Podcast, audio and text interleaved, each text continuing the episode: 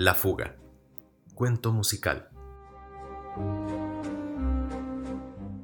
Comenzaba apenas el vals número 2 de Shostakovich. La joven clarinetista disimulaba todo su miedo lo mejor que podía, y con los dedos untados de práctica comenzó a bailar sobre los primeros compases. Tan bien lo hacía que nadie notó, ni siquiera ella, que una nota, el primer sol sostenido, se le escapó por la campana del instrumento y se fue furtivamente con su puntillo a la derecha.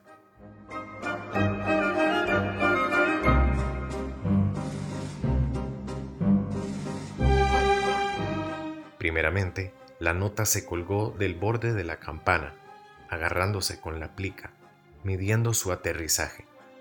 Ya decidida, se dejó caer sobre la madera recién pulida del teatro.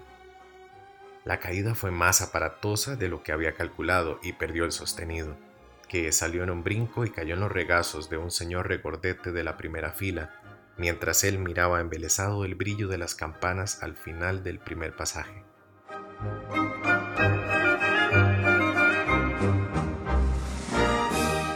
Cuando los arcos de los violines empezaron su sincronizado sube y baja, la pequeña nota pensó que sería mejor comenzar a escalar de vuelta.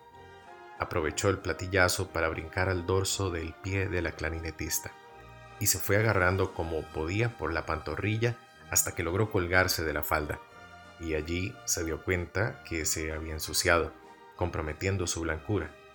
Era ahora completamente negra.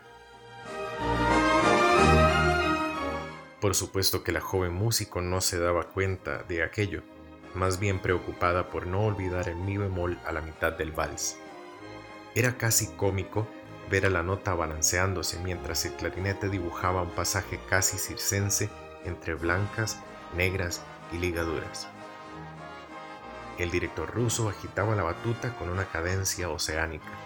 Los asistentes parecían hipnotizarse con esos movimientos y movían un poquito la cabeza o el pie derecho, imitando los vaivenes sonoros y visuales. Por fin, alcanzó a aferrarse al brazo de la clarinetista cuando descansaba para que cantara el corno francés. Caminó un poco más tranquila y se subió a escondidas por el cuello de la joven, quien por suerte llevaba suelta su larga cabellera. Corrió un poco por su mejilla cuando reconoció que se acercaba el final de la canción y con el apuro dejó caer el puntillo como un lunar en aquella tersa piel y se lanzó hacia los labios que justamente embocaban el penúltimo compás. Y fue tan hermoso el beso que se dieron que la pequeña nota voló del pentagrama dos líneas más arriba. Cuando todos los presentes y el director y la clarinetista y el señor recordete de la primera fila escucharon a la notita subida allá en el re, se llenaron de sonrisas, palmas y ademanes. Shostakovich también sonrió en aquella noche de noviembre y anotó el cambio en una libreta pequeñita.